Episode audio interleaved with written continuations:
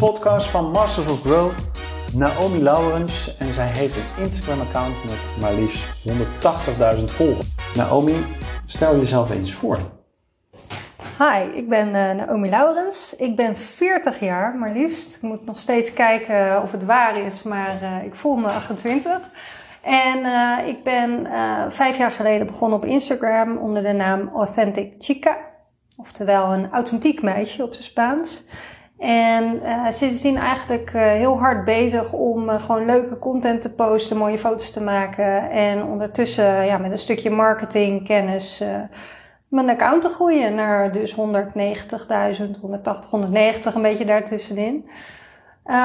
En daarnaast ben ik freelancer. Dus ik werk sinds 3 jaar voor mezelf. Of 3,5 alweer. Met een eigen marketing- en PR-bureau, waarbij ik verschillende opdrachten doe als freelance consultant voor bedrijven op het gebied van social media, maar ook PR, marketingcampagnes, influencercampagnes met andere Instagrammers of bloggers. En daarnaast heb ik een eigen website waarop ik heel veel artikelen schrijf, met name over de reis- en lifestyle-brand. En heb jij voor jezelf doelen gesteld toen jij begonnen bent? Nou, in principe heb ik al best wel veel jaren werkervaring voordat ik hiermee begon. Dus ik was altijd wel gewend om veel werk te verzetten en probeerde altijd wel structuren aan te brengen en doelen te stellen. Want dat helpt mij dan toch te focussen. Dus ook toen ik mijn eigen bedrijf begon en mijn account, had ik wel als doel om dat tot een succes te maken. En veel volgers was natuurlijk toen altijd het doel. Maar uiteindelijk verandert dat in de jaren en heb je steeds nieuwe doelen, denk ik. Maar voor mij is doelen stellen wel echt iets heel belangrijks om de focus erin te houden. En veel volgers was het doel, want dat is toch wel de graadmeter hoe succesvol je account is. Ja, nou dat is natuurlijk best wel veranderd. In het begin was dat wel zo. Tegenwoordig is er ook best wel veel negativiteit omheen. Dat mensen zeggen van dat is gekocht. Volgers kan je kopen. Maar tegenwoordig kan je in principe alles kopen. Dus nu is aan de ene kant veel volgers een graadmeter hoe succesvol je account is. Omdat het een stukje social proof is. Wat laat zien dat veel mensen jouw account blijkbaar mooi vinden. Maar aan de andere kant is het ook gewoon heel erg belangrijk om interactie te hebben met je volgers en een bepaalde band op te bouwen. Natuurlijk ligt dat helemaal aan wat je met je account wil. Dus wat is het doel van je account? Is het een bedrijfsaccount of is het gewoon puur inspiratie? Of wil je mensen naar je website leiden? En aan de hand daarvan kan je verschillende doelen stellen natuurlijk. Hoe lang zit je al op Instagram? In principe met mijn privé-account, waar ik eigenlijk niet meer zoveel mee doe, nu meer dan 6 jaar. Daar ben ik ooit mee begonnen voor mijn werk, in de mode toen. En met mijn Authentic Chica-account, wat ik dus gebruik als merk- en bedrijfsaccount, nu iets meer dan 5 jaar. Oké. Want hoe lang bestaat Instagram al, dat het echt actief is? Ja, dat is best wel uiteindelijk volgens mij al iets van 10 jaar. Je hebt al echt mensen die bijvoorbeeld 8 jaar geleden al begonnen, maar heel erg als privé, als hobby. En uiteindelijk hebben die hun account uitgebouwd. En dat is wel een voordeel als je al lang erop zit natuurlijk. Maar ik denk, ik weet niet precies wanneer het begonnen is, maar iets na Facebook. Dus dat zal wel iets meer dan 10 jaar zijn. Ja. En is het nu moeilijker om meer volgers te krijgen? Omdat je dat algoritme, dat bekende algoritme, wat steeds verandert. Ja, het is heel lastig om dat lastig te zeggen. Want ik manage ook accounts voor andere bedrijven en merken. En dan zie je soms dat kleine accounts heel hard kunnen groeien. Terwijl grotere accounts heel erg moeilijk groeien. Dus inderdaad, het algoritme is heel erg verschillend per account.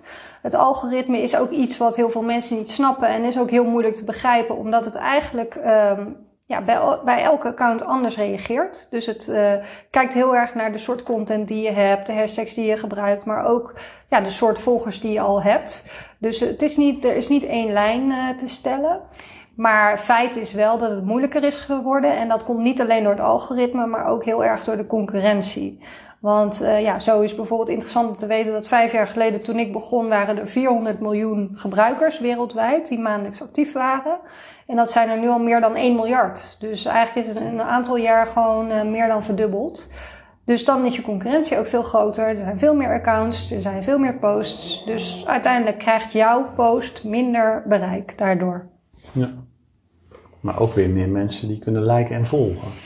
Ja, dat wel, maar er ontstaat ook een verzadiging. En helaas is het dan weer niet chronologisch. Dus dan heb je weer het algoritme die bepaalt wie jouw posts te zien krijgt. Dus ja, het is inderdaad lastig. Een beetje een enigma, hè, zoals ze dat noemen. Enigma? Ja, een enigma.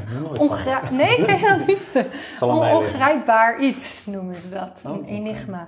Ja. Googelen. Dus eigenlijk het mooiste zou zijn dat je het algoritme zou kunnen kraken.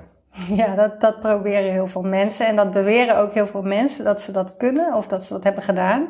Alleen het grappige is dat het algoritme ook steeds verandert. Dus er komen ook steeds nieuwe features bij op Instagram. Hè, zoals Instagram Live, Instagram Stories, Instagram TV. Nu kan je posts ook doorsturen naar anderen of opslaan. Wat ook meehelpt. Als dat gebeurt, dan vindt het algoritme ook dat jouw post heel populair is. Als het ziet dat die veel opgeslagen zijn. Dus dat zijn steeds nieuwe dingen die meetellen voor het algoritme. En dat was bijvoorbeeld vorig jaar nog niet. Wat ik me afvraag, ja, hoe lang ben jij per dag bezig op Instagram? Want ik kan me voorstellen dat... ik volg jou ook.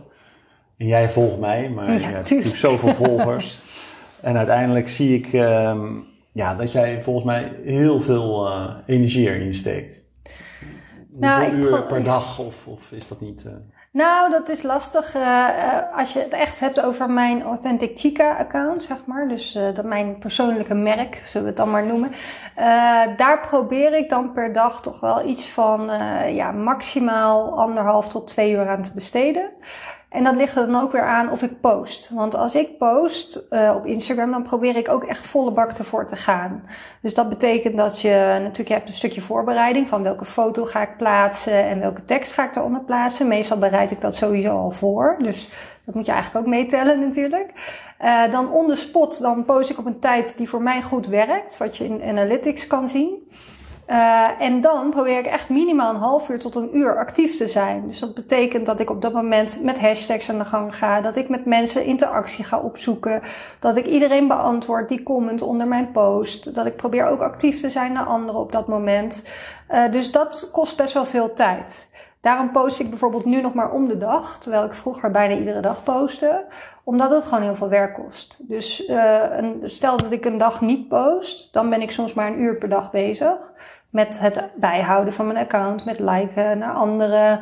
Met het antwoorden van mensen die op mij reageren. Met privéberichtjes. Maar de dag dat ik wel zelf post. Dan ben ik meestal wel iets van 1,5 tot 2 uur bezig. Dus je probeert je post aan te jagen. Ja, dat is eigenlijk net als dat je een nieuwe blog post op een website. Dan ga je die ook delen, ga je die ook promoten. Ga je daar ook mee aan de slag. Zo doe ik dat dan ook met een post op Instagram. En dat is het stukje marketing eigenlijk ook wat erachter zit. Hè? Want heel veel mensen die zeggen van... ik post als ik tijd heb in de trein, 10 minuutjes. En dan ga ik weer van Instagram af en dan kijk ik er heel de dag niet naar. Ja, dat werkt gewoon veel minder goed. Omdat zo het algoritme werkt. Als jij actief bent direct na het posten, krijg je gewoon veel meer interactie met mensen. En dan denkt het algoritme ook van, hier gebeurt wat, dit is populair. En dan krijg je ook weer meer bereik. En daarnaast is het ook goed om kenbaar te maken dat je natuurlijk net gepost hebt. Want niet iedereen krijgt het zomaar te zien. Dus je moet dat een beetje stimuleren. Dat is een hele goede tip al. Dus alleen maar goede tips hier. Aanjagen. Ja.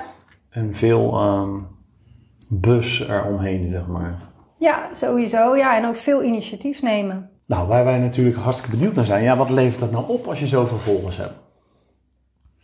Ja, dat is dus ook heel erg afhankelijk van wat je ermee doet. Dus dat is leuk, die aantallen, die volgers. Maar als je daar niks mee doet en je gaat hun niet stimuleren...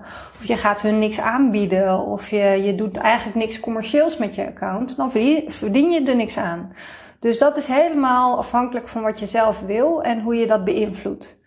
Dus dat, voor mij, als ik het naar mezelf kijk... ik ga sowieso geen bedragen noemen, want dat vind ik altijd een beetje not done.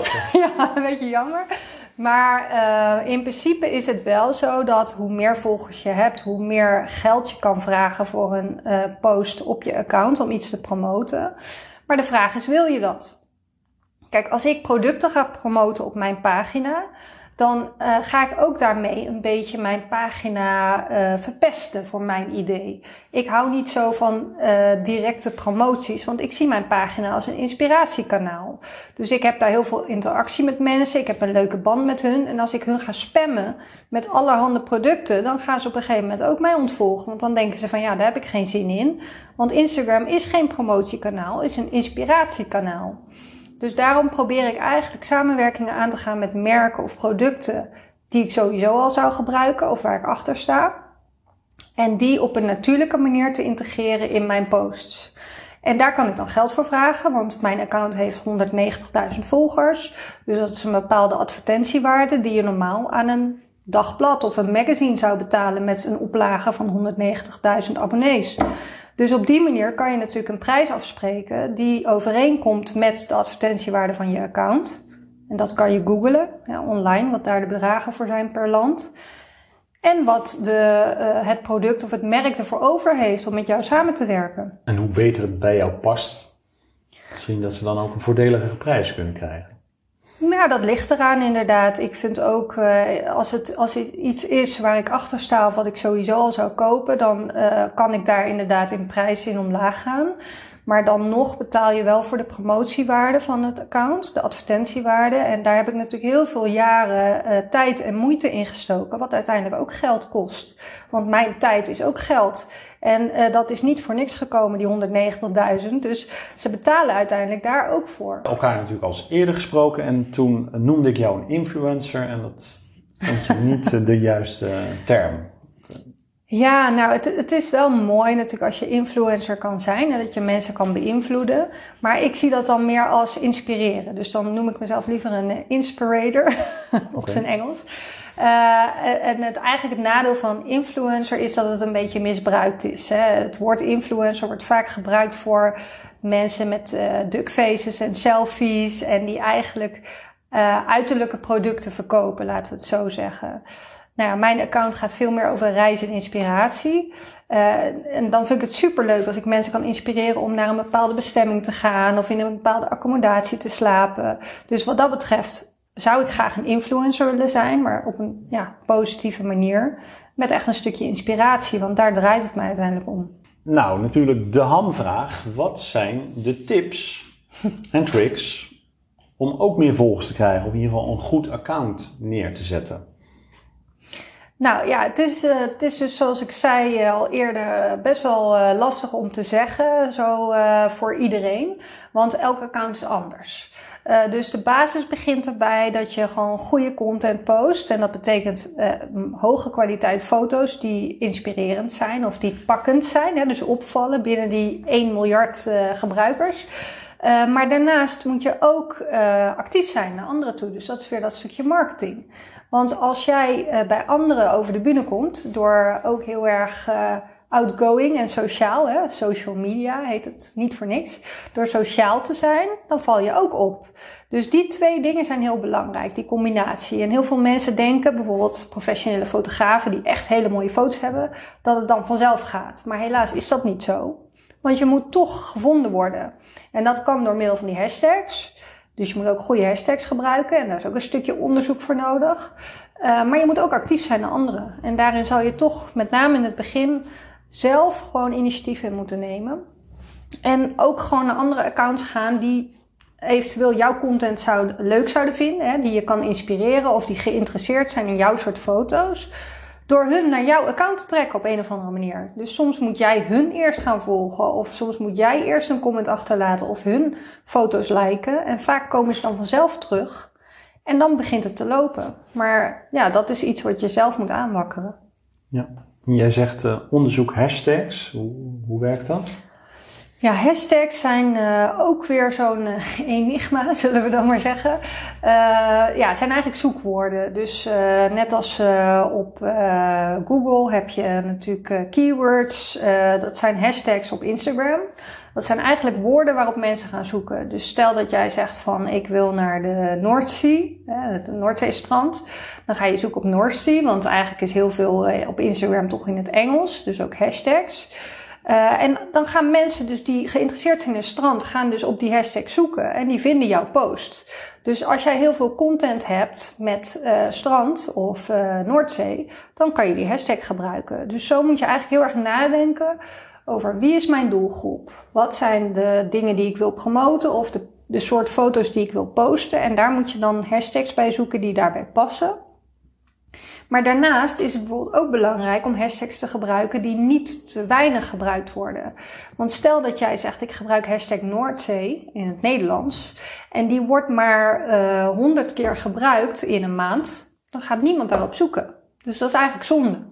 Dus dan zou ik toch Noordzee in het Engels gebruiken. Dus op die manier moet je daar heel erg over nadenken en kan je van tevoren al onderzoek doen naar hashtags die wat meer gebruikt worden, maar die ook heel erg passen bij jouw soort foto's en bij jouw account. Goeie tips. Alleen, ik hoor jou ook zeggen, nou ja, goede content. Maar ja, dat is altijd wat je hoort. Heb je nou echt van die hacks dat je zegt van nou, daar zijn we nu naar op zoek. Dat we in één keer 10.000 volgers binnen een paar weken erbij kopen. Volgers kopen? Nee, ja, dat kan. Dat was ook mijn volgende vraag. Ja. Volgers kopen. Nee, dat dacht ik al, ja. Nou, kijk, volgers kopen kan je doen, maar dat is gewoon inhoudsloze volgers. Dus dat is een aantal. En als je dat wil en dat statussymbool wil hebben, dan kan dat. Maar ga niet verwachten dat je daardoor verkopen gaat genereren. Kijk, tuurlijk krijg je wel wat meer aanzien daardoor. En kunnen sommige mensen dan denken van, oh, dat is een account wat ik kan vertrouwen of wat toonaangevend is. Maar uiteindelijk zal je die mensen ook moeten overtuigen van wat je te bieden hebt. Dus het een werkt niet zonder het ander. Veel volgers krijgen kan, ook op een natuurlijke manier, maar dat verschilt ook weer heel erg per account. Zo heb je bijvoorbeeld accounts die inspelen op een bepaalde hype. Dus bepaalde niche-accounts die heel erg alleen maar over één onderwerp posten. Dus bijvoorbeeld accounts nu voor corona. Die zeggen van ik ga een corona-proef-account opzetten of een account met corona-tips. Die gaan dan daardoor nu heel hard groeien, omdat daar nu heel veel vraag naar is en omdat het een hype is. Maar ja, wat wil je er uiteindelijk mee? En wat kan je er uiteindelijk mee als dit allemaal weer voorbij is? Dus het is best wel lastig te zeggen. Er zijn natuurlijk wel hacks, maar die zullen niet voor iedereen hetzelfde werken. En ja, zoals ik zeg, het een werkt niet zonder het ander. Als ik nou naar jouw account kijk, dan ja, je staat op een berg, je schommelt over een rivier heen.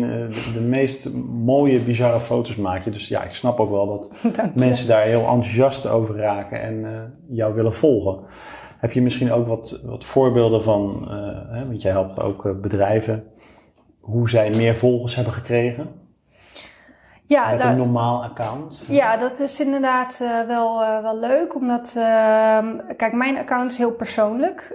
Ben ik ook ooit echt begonnen vanuit een stukje passie voor reizen, mode en lifestyle. Dus ik probeer ook alleen maar content te posten die daarmee te maken heeft. En dat ben ik, Authentic Chica, een authentiek meisje, zeg maar. Dus wat dat betreft is het wel makkelijker om aansluiting te vinden. En voor heel veel bedrijven is het dus lastiger. En daarom vind ik het zo leuk om met mijn bedrijf ook andere merken en bedrijven te helpen. En zo heb ik bijvoorbeeld voor een reisorganisatie gewerkt, maar ook voor een babymerk, ook voor verschillende modemerken. En laatst had ik een privéconsult met een ondernemer, dat is een bollenteler, een bloembollenteler. En die heeft een heel mooi showveld met allemaal verschillende soorten tulpen. En eigenlijk is zijn strategie om die tulpen te laten zien op Instagram. Met foto's, om te laten zien wat voor soorten er zijn. En dus welke bollen je zou moeten kopen. Om dat soort mooie bloemen zelf te kunnen planten in je tuin. En hij wilde dus ook groeien. En hij is afgelopen 4 maanden van 2000 naar 8000 volgers gegaan. Ja, nog harder dan ik soms groei, zeg maar. Gewoon door mijn tips toe te passen en om echt met hem 1-op-1 te kijken van nou, wat werkt voor jouw account? Welke foto's werken nu al goed? Dat kan je dan in de Analytics zien als je een business account hebt. Wat moet je meer doen?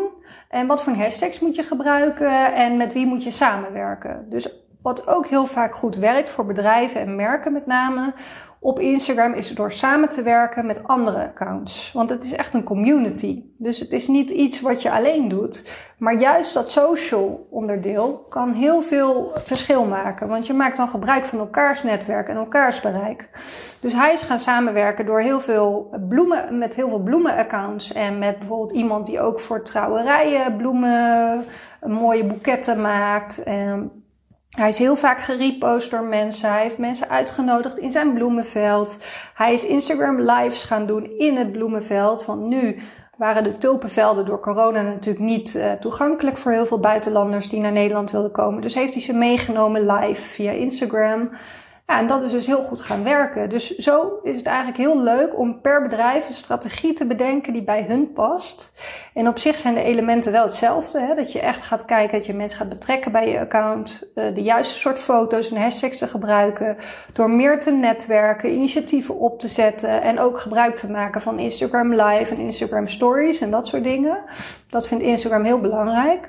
Maar ook gewoon toch wel te kijken naar wat heeft jouw doelgroep nodig en wat past bij jouw account. Je had het over een business account. Wat kan je daar precies in zien? Ja, je hebt eigenlijk... dat is gratis, toch? Ja, dat is gratis. Dat is gewoon omzetten van je account. Van een persoonlijk account naar een business account. Ja, dus je hebt een persoonlijk account kan je of privé zetten of openbaar. Dus sowieso is het heel belangrijk dat je hem openbaar zet. Want anders dan krijg je niet zo snel volgers. Want dan moeten mensen eerst een aanvraag doen om jou te gaan volgen. Ja, dus als je echt wat meer wil doen met je account en wil gaan groeien, dan moet je hem sowieso openbaar zetten.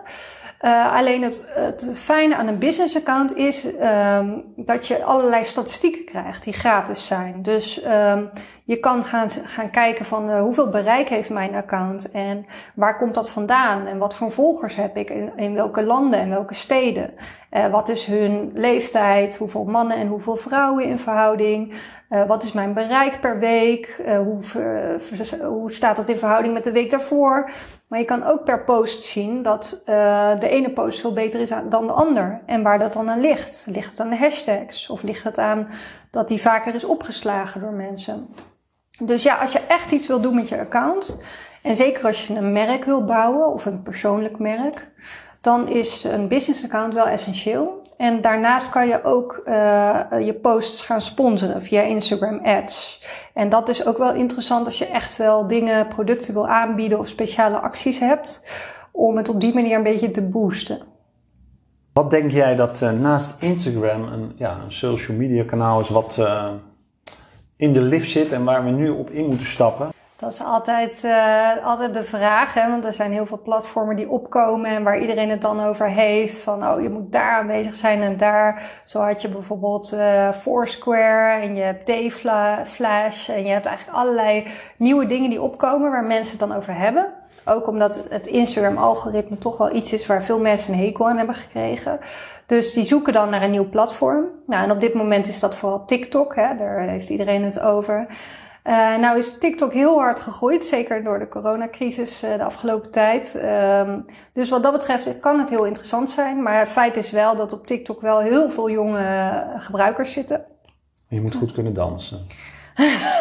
Nou ja, dat hoeft dus niet. Hè? Dat is dan het populairste. Maar het schijnt dat je ook heel veel andere leuke video's kan posten. En dingen met katten en huisdieren werken goed. Ik ben daar zelf nog niet aan begonnen, moet ik zeggen. Want het kost toch allemaal extra tijd. En ik vind persoonlijk dat zoiets zich eerst moet bewijzen. Dus dat is altijd even de vraag van wanneer moet je inspringen. Zo had ik ooit bijvoorbeeld Snapchat gedownload. En dan dacht ik van nou moet ik dan maar aan beginnen, want dat is ook helemaal in opkomst. En toen werd Instagram Stories opgezet door Instagram, binnen Instagram. En dat is eigenlijk bijna hetzelfde als Snapchat. Dus toen bleek dat eigenlijk heel veel mensen die op Snapchat zaten gewoon Instagram Stories gingen gebruiken. En dat is natuurlijk veel krachtiger, want dan maak je gebruik van het bestaande platform van Instagram. Dus toen ben ik blij dat ik niet die tijd heb geïnvesteerd om dat account helemaal op te zetten en op te bouwen. Want ja, je moet dan toch weer gaan bouwen. Dus dat kost toch weer een paar keer posten per dag of iedere dag. Je moet er content voor maken. Dus ja, op dit moment geloof ik nog steeds het meeste in Instagram en Facebook. En daarnaast YouTube zijn dan gewoon wereldwijd toch de 3 grootste platformen die ook nog, eigenlijk waar de meeste gebruikers op zitten, maar zoals Instagram ook nog steeds heel hard groeit. Terwijl Facebook misschien wat minder hard groeit, maar wel heel veel gebruikers heeft. En toch ook een beetje de oudere doelgroep, die voor mij dan toch wel belangrijker is. En daarnaast YouTube is dan wel weer wat jonger, dus daarin kan je kiezen. Ik gebruik bijvoorbeeld zelf bijna geen YouTube en wel Facebook en Instagram. En ja, TikTok, dat zal zich nog even moeten bewijzen, maar kan interessant worden. Ja, Facebook neemt af, maar ik heb nu ook weer het idee dat ze, doordat ze nieuwe dingen toevoegen, dat het weer een beetje opkrabbelt, lijkt het. Of... Ja, ze zijn dus bezig met Facebook Shops nu. Dus dat is wel heel interessant, zeker voor merken en bedrijven. Want dat betekent dat je binnen Facebook je producten kan verkopen zonder dat mensen naar je website hoeven. En dat is natuurlijk ook een stukje vertrouwen, hè? Want heel veel websites hebben geen PayPal of een betalingssysteem wat belemmerend kan werken. Terwijl in Facebook Shops, wat uiteindelijk ook Instagram Shops gaat worden, want Instagram is van Facebook, betekent het dat mensen maar 1 keer hoeven te inloggen met hun betalingsgegevens en dan via de app op elke pagina kunnen kopen met 1 klik. Zonder dat ze nog een keer hun bankgegevens moeten invullen. En dan maken ze gebruik van het veilige betalingssysteem van Facebook. Waar jij dan uiteindelijk een percentage aan moet afstaan natuurlijk als bedrijf. Maar ook het bereik van Facebook en ook het algoritme van Facebook. Wat wel weer heel erg in je voordeel kan werken met een bedrijfspagina. Met producten en met ads. Dus ja, wat dat betreft kan het heel interessant zijn. Zeker voor ondernemers die zelf nog geen webshop hebben. Of weinig bezoekers op de webshop hebben. Of geen betalingssysteem wat ultra veilig is. Of betrouwbaar voor mensen in hun beleving. Dus ja, dat valt te bezien wat dat gaat doen voor Facebook. Maar het is wel een interessante ontwikkeling. Ja. Nou, ik denk dat het sowieso heel belangrijk is om Facebook, Instagram, het grote monopolie...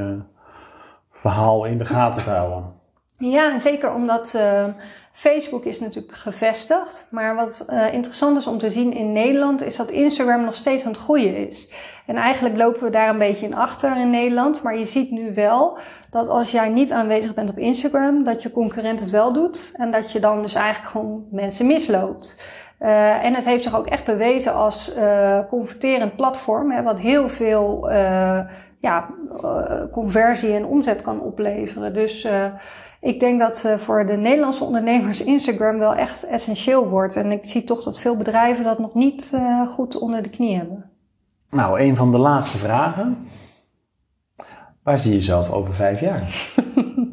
Ja, dat vind ik echt een grappige vraag. Want vroeger deed ik daar wel aan. Zeker toen ik nog voor een baas werkte. Hè, dan heb je zoiets van, ik wil over 5 jaar wil ik jouw baan, zei je dan. Hè? Lekker ambitieus. Standaard sollicitatievragen. Ja, en ik denk dat dat wel goed is. Als je jonger bent, ben je misschien ambitieuzer. En eigenlijk heb ik 18 jaar keihard gewerkt voor andere bedrijven. Voor echt wel grote ondernemingen ook. In managementfuncties of coördinatiefuncties van verschillende afdelingen. En ik was altijd heel ambitieus, maar eigenlijk ben ik tot de conclusie gekomen dat ik daar niet gelukkig van word.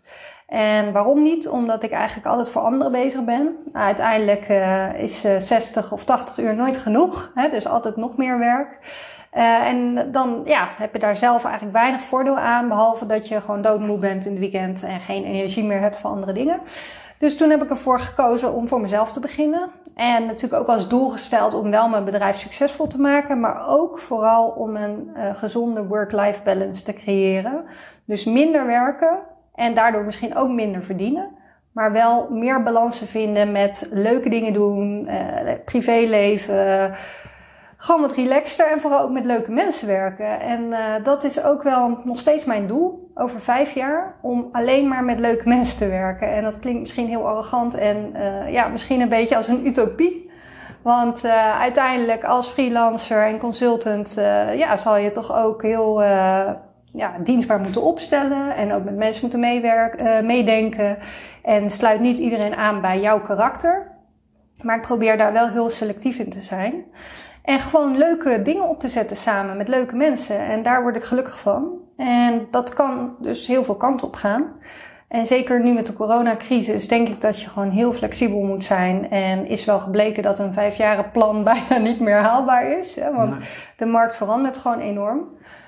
Dus daarin stel ik me eigenlijk heel erg flexibel op. En kijk ik gewoon wat de markt nodig heeft.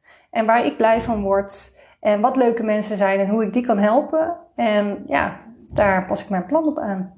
Maar wel binnen mijn capaciteiten natuurlijk. En de dingen die, waar ik goed in ben en wat ik leuk vind en waar ik happy van word. Nou, als ik zo naar je account kijk.